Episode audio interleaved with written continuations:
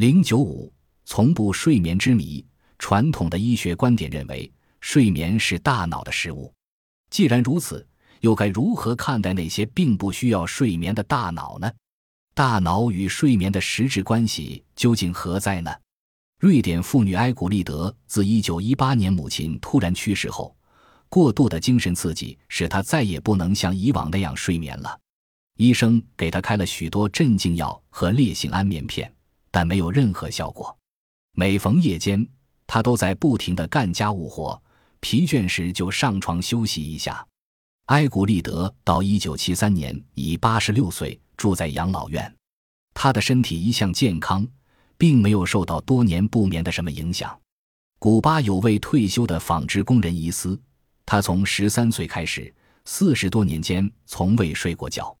据他本人说：“我失去睡觉能力，大约在脑炎后进行扁桃腺切除手术时，当时心理上受惊吓，从此就不能入睡了。”一九七零年，一批精神病院医生对他进行了两个星期的全面观察，仪器监测表明。伊斯即使闭上眼睛躺着，脑子仍然和醒着的人一样活动，绝对没有睡着。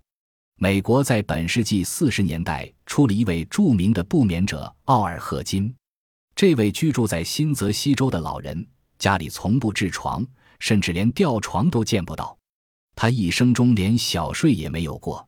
许多医生轮班监视了，竟发现缺乏正常睡眠的奥尔。其精神状态及生理状态反而超过一般人。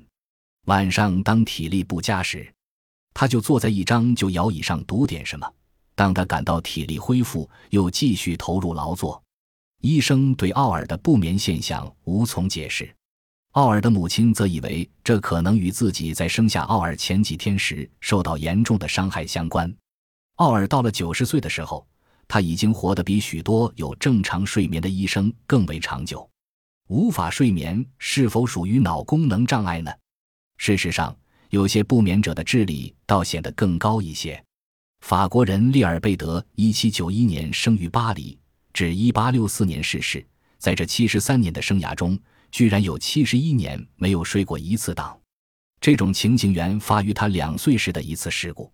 一七九三年，他和父母一起去看国王路易十六被处绞刑的场面，不料观众席倒塌。将他压在下面，昏迷过去。虽被从医院中抢救复生，但他的头盖骨却已是破裂难补了。由于这个缘故，他一生中都无法睡了。但这并没有妨碍他的读书与考学，以致后来成为颇有名望的学者。利尔贝德的脑究竟是怎样像心脏那般无止歇地工作下来的呢？西班牙的瑟托维亚在十九岁那年从睡眠中被惊醒。此后睡眠日减，到了一九五五年，睡眠就完全与他无缘了。三十三年来，这位西班牙人已经度过了一万两千多个不眠的昼夜。国内医学界对他极感兴趣，然而各种措施均属徒劳，数十年从未能使瑟托维亚安眠一次。尽管瑟托维亚长期不眠，他却体格强壮，精力旺盛，看上去无丝毫倦意。反倒显得朝气蓬勃。每天晚上，他都像正常人一样躺在床上，但不是睡觉，而是读书、听收音机。清晨，他就和大家一样起床，开始一天的工作。